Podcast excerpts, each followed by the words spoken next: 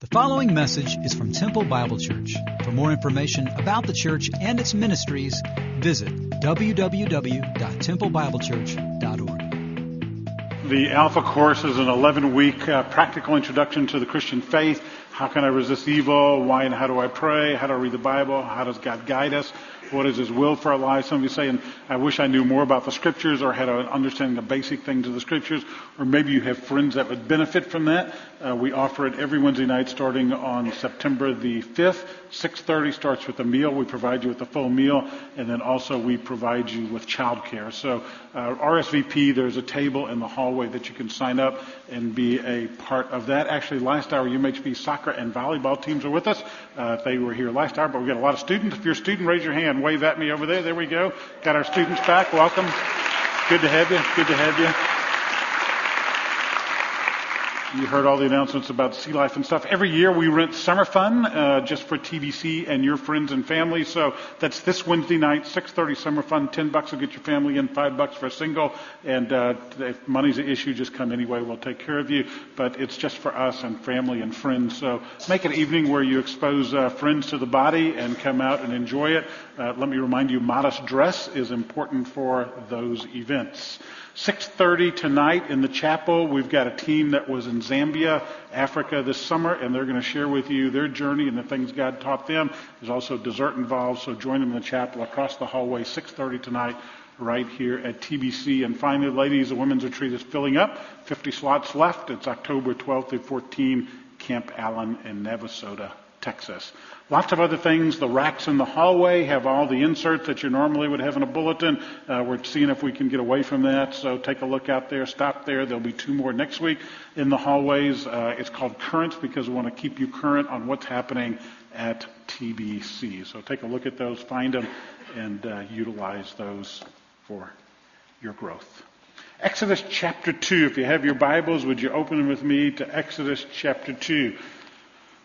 We began a study last week that's going to take us all the way up to December, all the way up to Christmas. We're calling it Prophets and Kings.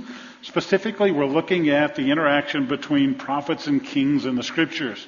Different prophets had spoken to the lives of different kings. This week we're going to look at Moses. Next week we're going to look at uh, Saul and Samuel, then David and Nathan, then Solomon, and uh, highlight numerous kings in the nation of Israel and the prophets that spoken to their lives. Stephen did a good job last week of explaining that the prophets were basically those who stood outside of the city and they called the people in the city to repentance. They stood outside the culture in some ways and called the culture to repentance. And so what you see in the graphic in your hand, the graphic in front of you, the graphic in the hallways is the prophet on the outside calling the people on the inside. Moses is a little different. We'll talk about that in a second. But before we do that, let, let me give you two words that describe the primary function of the prophet. So several of you asked, what's the primary function of a prophet? Two words, rebuke and reveal. Rebuke and reveal. Say those words with me. Rebuke and reveal. Rebuke and reveal. If you're writing your Bibles or you're writing your notes, write those two words down. The function of the prophet was to rebuke the sins of the nation, the king and his people. To rebuke. Secondly, it's to reveal, to reveal the will of God. Sometimes the prophet foretold the future. He revealed the will of God, like for the coming Messiah, his coming kingdom. So he spoke prophetically into the future. More often than that, though, he spoke about the present. He was calling the nation to repentance. He, he, was revealing the will of God for the present. You should respond this way. You should respond to God this way. You should repent of your sins. So the function of the prophet is twofold. Repeat them with me. Rebuke and reveal. Two words to remember about the prophet. The Hebrew word prophet itself is the Hebrew word nabim, N-A-B-I-M. N-A-B-I-M. It really means prophets. It's an interesting word. It literally means to bubble forth. To bubble forth. It's used of an artesian well that bubbles forth water. It means to bubble forth. And what that teaches us is that the prophet bubbled forth not his own words, but the words that God gave him. So when you read of the prophets and you hear the prophets, excuse me, they're not speaking their own words, their own desires, but they're speaking the very words that God has placed within them. So we begin our study of a specific king this week. We look at a, and a prophet this week. We look at uh, the king whose name is Pharaoh. We look at the prophet whose name is Moses. Let's pray. Father, as we look at uh, the greatest of all prophets, as you call him in Deuteronomy, Moses.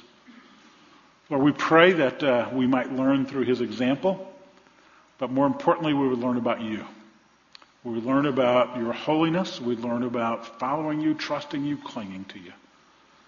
And so, Father, we come really to focus upon you. Teach us in Christ's name. Amen.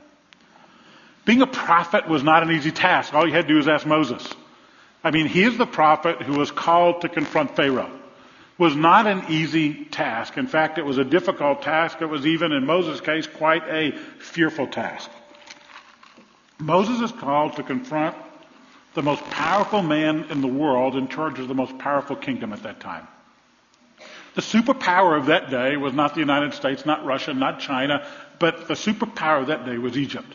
and the head of Egypt was a, was a king who was called Pharaoh. Pharaoh was the king of Egypt, the greatest superpower that day. Moses is called upon to lead the nation of Israel out of the bondage area. And, and time after time, when you hear Moses speaking, he calls, he goes to Pharaoh and his words are the same. His words to Pharaoh are what? Let yeah, there it is. Let my people go. You taught that from the time you were in nursery school all the way up in Sunday school. And Moses goes to Pharaoh time after time and he says, God has said, let my people go. It, Moses is fearful. I mean, he recognizes the situation he's in. Israel's been in bondage for 400 years. And Moses is fearful because he was a prophet who had been on the inside. He's a prophet who had been on the inside of the city.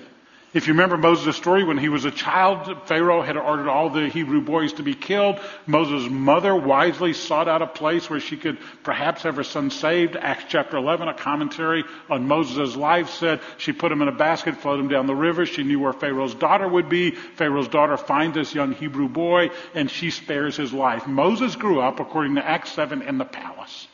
He was an insider. He grew up in Pharaoh's palace.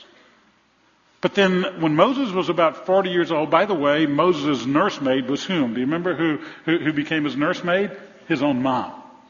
You see, what happened is when Pharaoh's daughter found Moses, his sister Miriam was watching what happened. She went and told the mom Jochebed what had taken place. She goes running to Pharaoh's daughter and she becomes the nursemaid of her own son. She gets paid to raise her own boy. That's pretty cool, isn't it? I mean, only God could arrange a deal like that. And so here she is, she's raising her son, whispering into his ear as he's growing up, you may be on the inside, but really Moses, you're an outsider. You may be inside of Pharaoh's palace, but the reality is you're a Hebrew Moses. You're my son.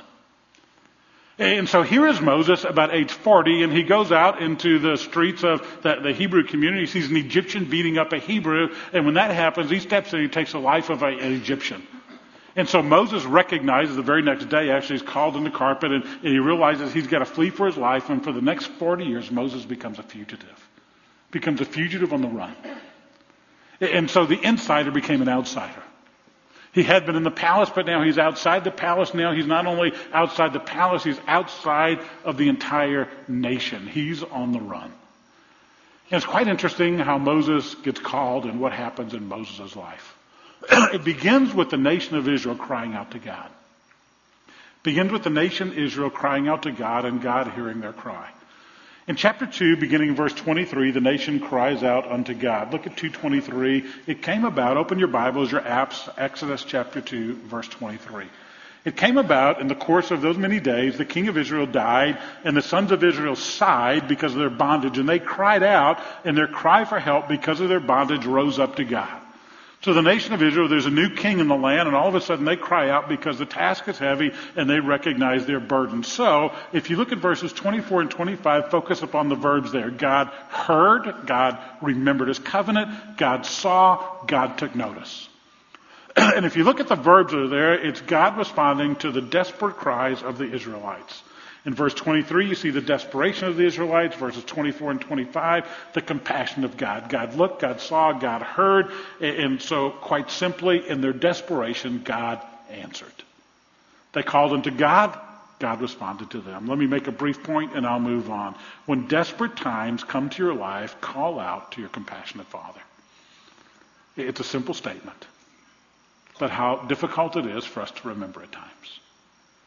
When desperate times come, your first resort, not your last resort, should be to call and turn to your Father. See, it's amazing to me in 31 years of ministry here to see where we often turn to when desperate times come. We turn to a familiar friend, we turn to a familiar foe. We turn to a bottle, we turn to a pill. We turn to a family member, we turn to a friend. Not that those are wrong, but our first resort, not our last resort, should be to our Heavenly Father. In Discipleship Journal a number of years ago, there was a young man who wrote an article. He was 34 years old. His wife was taken suddenly through a pulmonary embolism. Six months after she had passed away, he wrote this article. In this article, he writes, For now, there is mourning and grief. I am sad for the loss of my companion, my lover, my best friend. I grieve for the years we might have shared together, and I grieve for my children who must navigate the rest of their life without their mother who loved them. I struggle with the loneliness and the heaviness of the days and the nights. I know it will not always be this way, but I struggle now. I have found my Savior as never before. I used to pray politely, using all the right phrases. Now I cry out like a lost and lonely child. I have prayed on my face. I have reached for the hem of his garment. I have held my hands aloft in the darkness of the night, seeking to grasp his hand. I never used to pray that way. Instead of praying politely, now I pray desperately to my Father. In desperate times, turn to the one who is all powerful. Turn to the Father who is compassionate toward you. Some of you in desperate times right now. I don't know what that desperation is. Things at home are not the way they should be. Things at school are not the way they should be, and you're two days into it. You turn to the Father and you call unto Him. Let Him be your first resort, not your final resort. Well, God hears their call, and so He calls someone. He calls a reluctant rescuer. He calls the prophet Moses. Now, let me remind you, for 40 years, Moses has been tending sheep and goats. Moses has been in the Midian wilderness. Kind of looks like this. Here's a picture from that area. Kind of looks like West Texas, doesn't it? I, I mean, when you look at that, that this is what the, the, shepherd or the goat herder did in that day. It, they would leave for weeks or months at a time. This isn't gone overnight and coming back in. You would take your sheep, take your goats for a week at a time. You would find places for them to eat, places for them to drink, shelter for the night, protect them by day, and after a few weeks or a few months, then you would head back home to be with your family. We don't know how long Moses has been on the task on this particular journey, but he, he's out in the wilderness. If you look at chapter 3, verse 1, Moses was pasturing the flock of Jethro, his father-in-law, a Midian priest. He led the flock to the west side of the wilderness, came to the mountain of Horeb, and the angel of the Lord appeared to him in a blazing fire from the middle of a bush. I am, can you imagine Moses is walking along? It's, it's, it's a normal day. It's a day like every other day. He's probably walking along with the staff and he's taking care of his sheep and he's making sure that they're protected, making sure they're cared for. Maybe they just had a drink. Maybe they just had been grazing, whatever else. And as Moses walks along, he hears a voice, Moses! Moses! And he begins to look around. And I imagine he's thinking, I've been out in the sun too long. This desert's getting a little hot been along with the sheep, alone with the sheep way too long or something. He looks around and he sees no one, but he sees a fire in a bush and he goes to get a little closer. And the next words he hears is, Take your sandals off, Moses, you're standing on holy ground. You're standing on holy ground. There was nothing remarkable about the bush. There was nothing remarkable about the desert. What was remarkable is that God was in the midst of it. It's a holy place. Taking your shoes off, your sandals off, is a sign of respect, a sign of honor in the ancient Near East says you're standing on a holy ground. By the way, I, I pray that you have a holy, a place with holy ground. A place where you, it, it may be your study behind a closed door. It may be in your office behind a closed door. It may be in your bedroom. Maybe on your knees in your living room and a couch. It may be at the kitchen table. But a holy place where you meet God to worship Him, to be in the Word on a regular basis. You got a holy place? The place where God meets you and you meet God. If you don't, chances are you're very sporadic in your encounters with God. If you've got a time and a place where you meet God, you're going to do it on a regular basis. If you don't and it's haphazard, it's going to be catch as catch can. Moses comes to holy ground. God meets Moses at that place. He says, Moses, I've heard the cry of your people. I've heard the cry of your people. Look at verse 6. He says, I am the God of your father Abraham, of Isaac, of Jacob. He hid his face and he said, I've seen the affliction of my people. They, they, they have a hard taskmasters. I'm aware of their sufferings. I've come down, verse 8, to deliver them from the power of the Egyptians. I imagine Moses thinking, what has this got to do with me? I mean, I, am in the wilderness. I'm taking care of my father-in-law's sheep. I've been gone from Egypt for 40 years. For 40 years he's been gone. God, what, what, what, why are you telling me about this issue? Because Moses, verse 10, in Exodus 3.10, he says, Therefore, come, and I will send you to Pharaoh. And I imagine Moses' mind went blank at that point. I'm going to send you to Pharaoh. Moses had been in that palace. Moses grew up in that palace. Moses had been in that place. And he says, I'm going to send you to Pharaoh and you will free my people. You will bring my people out of Egypt. I mean, if anybody knew the power and the might of Egypt, it was Moses. If anybody knew the military might of Egypt and how the Israelites would fare against the military might of Egypt, it was Moses. I, I mean, he knew that sending the Israelites up against the Egyptians they had, they didn't have a chance. It'd be like, like asking a high school football team to go up against the Dallas Cowboys. Actually, that's probably unfair.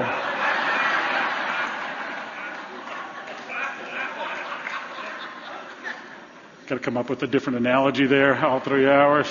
But, but you get my drift. I mean, it's like asking the impossible to take place, saying, you know, you're going to go in and you're going to demand of Pharaoh to let two million people leave the nation who are slaves there, doing labor for there. It's going to affect their economy. It's going to affect everything with Egypt. And he's going to, Moses says, uh, uh, you can imagine in his mind, what does Moses do? Moses says, God, I'm the man. God, you called, I'm going to follow. God, if you say I'm it, I'm going to follow because it's all about you. Is that what Moses did? Just the opposite. Just the opposite. It's pretty interesting. What Moses does is five times he makes excuses, five times he objects. I mean, it's amazing to see what Moses does. In chapter 3, verse 11, uh, as soon as God calls Moses, he says, Who am I that I should go to Pharaoh, that I should bring the sons of Israel out of Egypt? There's one word that occurs three times there. What is it? I. Moses' focus is not upon God, it's upon himself. Anytime your focus is upon yourself, you're going to fail. I, I, I, I. Moses says, I can't do it. The reality is Moses is right. He can't. But Moses' first objection is, who am I? Who am I? His next objection is, who are you? I mean, where have you been the last 400 years? When I go to the people and, and tell them that I've been sent, who am I going to say sent me? So if you look at Exodus 3.13, he says, Behold, I'm gone to the sons of Israel. I shall say to them, the God of your fathers has sent me to you. And they will say to me, what is his name? What should I say to them?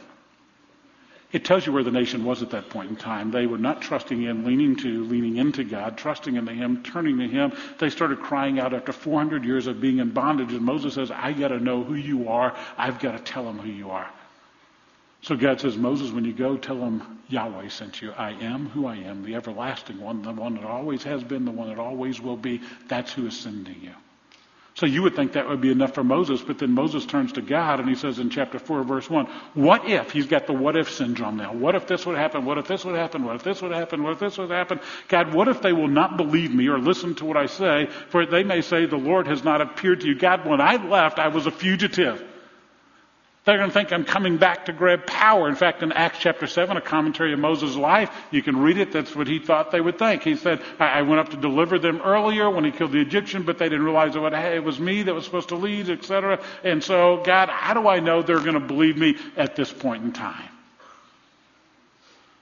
God, verse 10, God gives them evidence. He says, Moses, I want you to know, here's proof of, of, the power. If they don't believe in you, they'll believe in me. Moses, throw your stick on the ground, it becomes a snake. Moses, put your hand in your shirt, pull it out, it's leprous, put it back in, it's clean. Moses, not only that, I can turn the Nile River into blood.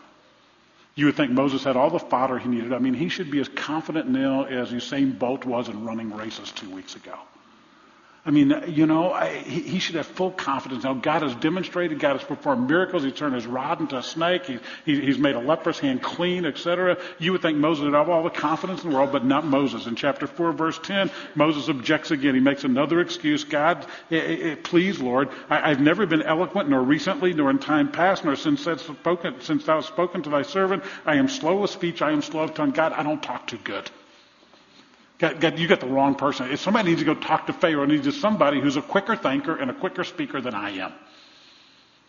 Got, you know, I, I've got a southern drawl. I'm from like Mississippi or Alabama or something. Just doesn't come out real quick. Sorry to all my friends from Mississippi and Alabama out there, but I should have just said Alabama because I don't like that place anyway. and then he says, God God says, Moses, what's his answer? Moses, who made your mouth?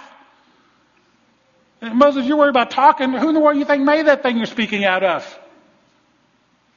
And then he says, uh, fifth objection, he says, please Lord, now sin. Verse 13, the message by whomever you want. The Berkeley Bible says, uh, it translates says, God, please send anybody. Send anybody, but not me. But not me. Moses is filled with excuses. Sometimes God calls you to a task, and rather than responding, what do you do? Not me. Make excuses. Make excuses. God says, I want you to start that Bible study in the office, and you come up with 15 reasons why you can't. God says, I want you to teach some kids, and you come up with a dozen reasons why you can't. God says, I want you to go and reconcile that broken friendship, that broken relationship. I want you to go and get counseling for your marriage that's in need of it. And you come up with a thousand excuses why you shouldn't do that. When God calls you to a task, when God calls you to a task, He's going to equip you. The very first thing God did when Moses first asked the question, Who am I? If you look at the very next verse, if you look at verse 12, he, he says, Who am I that I should go? And God's answer is, Moses, I will be with you. When God calls you to a task, He goes with you to accomplish that task. So we've got to quit making excuses. Excuses. Excuses come in all shapes and forms. I mean, of you going back to school this week? Young people going back to school this week, kids going back to school. How many parents are glad their kids are going back to school this week? Let me, there you go. We need to talk to them first. Uh, excuses come in all shapes and forms. Here's some excuses why kids miss school. These are letters from parents. Chris will not be in school because he had an acre in his side. Uh, that's one big boy right there if he had an acre in his side. I'm going to tell you that. Uh, my son is under doctor's care and should not take PE today. Please execute him. Uh, please excuse Mary for being absent. She was sick and I had a shot. Excuses, man, they come in all shapes and forms. Why aren't you doing it, God? Because I, you know, you fill in the blank. But God says, I want you to know if I call you to task, I'm going to be with you every step of the way. That's what he promised Joshua. Joshua was to fill the sandals of Moses later on. You fast forward through the book of Exodus, Moses leads a nation to the, uh, towards the brink of the promised land. Joshua's to lead the people into the promised land. He's to step in Moses' sandals. Here's God's promise to him. No man will be able to stand before you all the days of your life, Joshua, just as I have been with Moses. What's he say? I'll be with you. Later on in that same chapter, Joshua, haven't I commanded you, be strong and courageous, not tremble or be dismayed, for the Lord your God is with you wherever you go. Disciples, go and make disciples of all the nations, baptizing them in the name of the Father, Son, and the Holy Spirit, teaching them to observe all that I've commanded you, and lo, I am with you. And then you go to Hebrews chapter 13, verse 5, I will never desert you, nor will I leave you. I am going with you every step of the way. The greatest thing you can know whenever you are called to a task is that the living God not only equips you, He goes with you. If you don't think that means anything, you need to come with me to the delivery room and talk to the couple who's just lost a child who was stillborn and ask them if the presence of God makes a difference in their lives. You need to come with me to the cemetery and stand and ask the widow or the widower if the presence of God makes a difference in their lives. You need to ask the soldier who's been to Afghanistan or Iraq or his family and ask him if the presence of God makes a difference in their lives. Or you need to come with me and eh, to the to the kid who's been abandoned by a mom and a dad and, and ask if the presence of God makes a difference in their lives. You need to ask the recently divorced if God's presence makes a difference in their lives. One of the greatest promises we have is God saying, I will never leave you nor desert you. When I call you to a task, don't make an excuse, but do what I ask. Do what I ask you to do. Do what I ask. So you know what happens next. You know what happens next. Moses listens to God, he obeys God, and he confronts Pharaoh. The prophet goes to Pharaoh. He goes back on the inside after being on the outside for 40 years. And he goes to confront Pharaoh, and he does this through a series of things called the plagues. He does it through the plagues. And when you understand the purpose of the plagues, you understand what the prophet is doing with Pharaoh. Uh, here are the purpose of the plagues. First of all, for God to free his people from bondage. God has said in Exodus chapter 2, verses 23 and following, I've heard your cries, I am going to free you. He said, I've heard your cries, I'm going to free you. If you turn to chapter 6, he says very clearly in chapter 6, verses 6 and following, he says, I am the Lord, and I will bring you out from under the burden of the Egyptians. I will deliver you. In fact, I will place you in the promised land. So the first purpose of the plagues was for God to fulfill his covenant that the people would be freed from bondage and they could settle into the promised land. The second reason the plagues took place was for Egypt to know that the Lord is God for Egypt to know that the Lord is God. If you turn to chapter 7, verse 5, which you see in chapter 7, verse 5, it reads there, And the Egyptians shall know that I am the Lord when I stretch out my hand on Egypt and bring the sons of Israel from their midst. He says, when the Egyptians see the plagues take place, when they see these various things will happen, they will know that I am God. You want to see a really neat deal? Fast forward with me to chapter 12. If you go to chapter 12, by the way, if you're new here, we use our Bibles a lot at TBC. We ask you to bring them with you and to use them. If you got an app, that's just as good. You can turn there. In Exodus chapter 12, it says in verse 38, this is a neat deal. God has said, I'm bringing about the plagues so that the Egyptians will know that I am God. So you go to Exodus chapter 12, verse 28. The plagues have taken place. The Israelites are leaving Egypt. They're headed towards the promised land. It can take them a long time to get there, 40 years.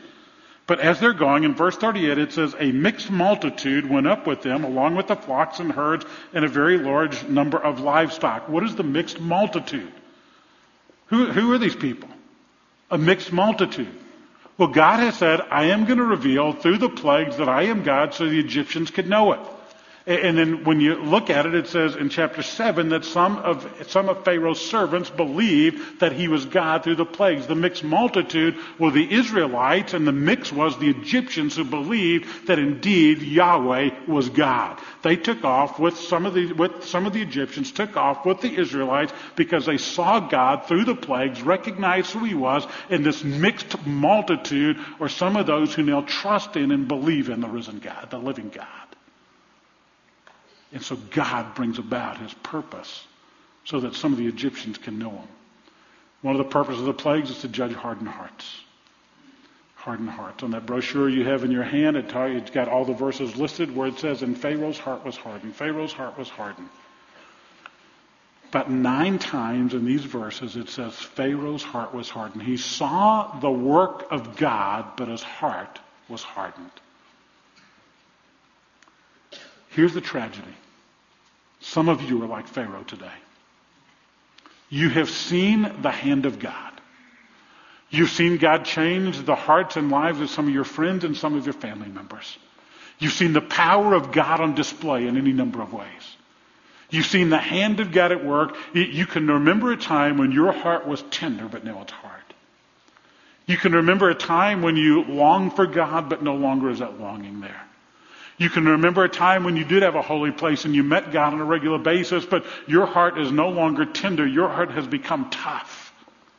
And instead of being tender, it's hardened towards the thing of God. This morning I pray for you. I pray that you would ask the living God to soften your heart once again. You've become hardened because of sin. You've become hardened because of trials. You've become hardened because of disappointment. Something has hardened your heart and is no longer tender to the things of God. So he's saying, Gary, man, you, you're not taking your eyes off of me. That's me. There was a time when I was tender towards the things of God. There was a time when I thought you looked at me the whole time you preached. Now it doesn't feel that way anymore. Your heart has become hardened in some way. The plagues were God's judgment against Pharaoh and his people because of their hardened hearts. I pray that your heart would be softened The plagues were a battle between gods. What do I mean by that? Well, if you look at every one of the plagues, it was really a battle between the God and a God. Let me tell you what I'm talking about. Look at Exodus chapter 8. In Exodus chapter 8, you know, there, there, there are 10 different plagues, and this seems kind of random. I mean, when you first read it, you're thinking, what is this about? Exodus chapter 8 verse 1. The Lord said to Moses, go to Pharaoh and say to him, thus says the Lord, let my people go if they don't, it, so that they can serve me. If they refuse, I will smite your whole territory with frogs. Doesn't it seem kind of random to you? I mean, out of all the animal kingdom, why would God say, I, am going to smite the whole land? I'm, I'm just going to, I'm going to load you up with frogs. I mean, that, isn't that kind of weird? I mean, why? That's random. Why would God say, out of all the animals, I want you to know, if Pharaoh, if he doesn't let the people go, tell him I'm going to smite the land with frogs. Look at what it says in verse 3. The Nile will swarm with frogs. They're going to come up in your house. They're going to be in your bedroom. They're going to be in your bed. They're going to be in the houses of your servants. They're going to be on your people. They're going to be in your ovens. They're going to be in your kneading bowls. I'm going to tell you, my wife down here, if we had frogs in our ovens and kneading bowls in bedrooms, she's going to say, you go get right with Pharaoh right now, whatever it takes. I mean, everything you have to be filled with frogs. So verse 4, the frogs will come up on you and your people and all your servants. And the Lord said to Aaron, stretch out your hand with your staff over the rivers, over the streams, over the pools, and make the frogs come up on the land. So Aaron stretched out his hand. Verse 6, and the frogs came up and they covered the land of Egypt. The magicians couldn't do what he had done. And so Pharaoh said, please get rid of all these frogs and I'll let your people go. Verse 8, why in the world would God say, I want you to call up frogs and they're all over the place? Because of this dude right here. Because of that dude. Heck, you can Google it up.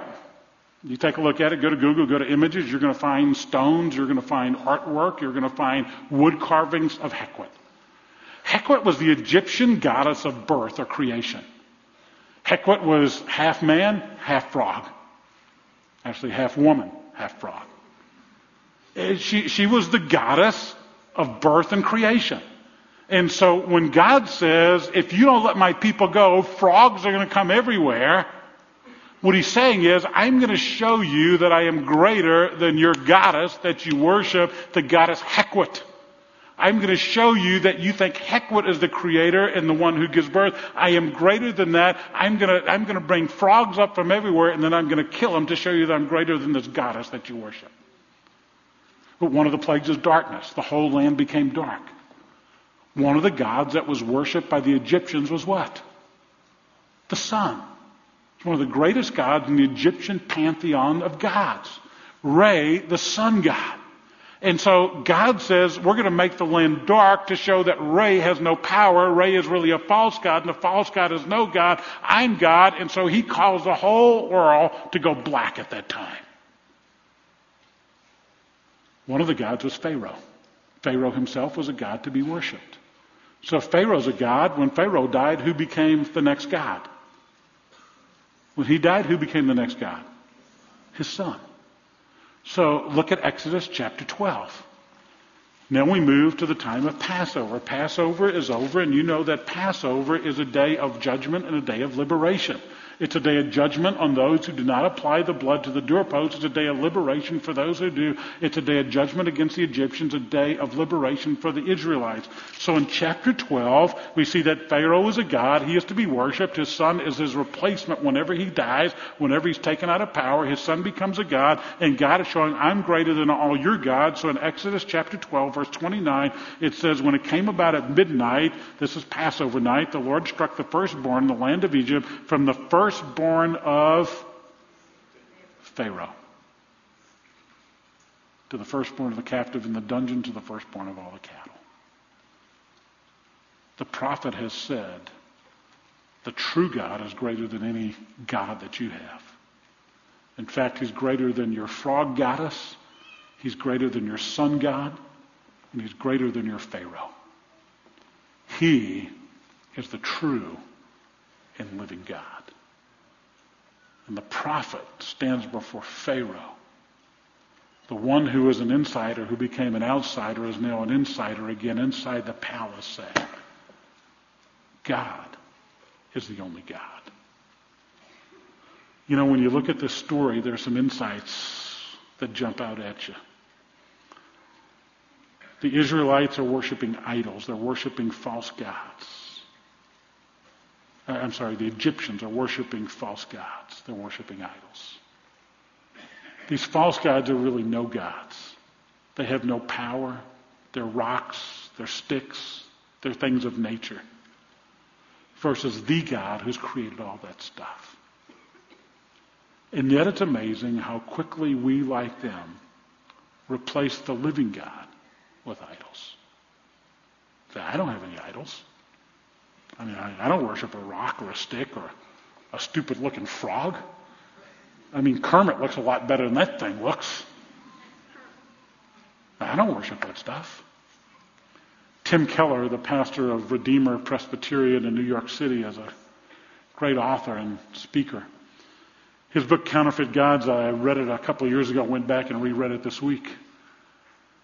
And he says this, he says, we may not physically kneel before a statue, but many young women today are driven into depression and eating disorders by an obsessive concern over their body image. And we, not, we may not burn incense to a piece of wood, but when money and career are raised to cosmic proportions, we too perform a kind of child sacrifice, neglecting our families and community to achieve a higher place and status in business and gain more wealth and prestige.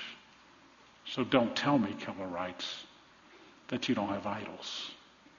We bow at the idol of success and self.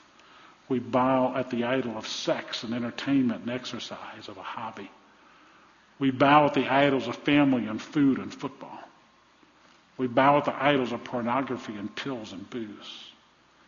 Anything that takes the place of God when we should turn to Him is an idol. And so when He becomes the last resort, that first resort you come to, you're really saying, I trust in the power of, and you fill that in, because that's where you're turning.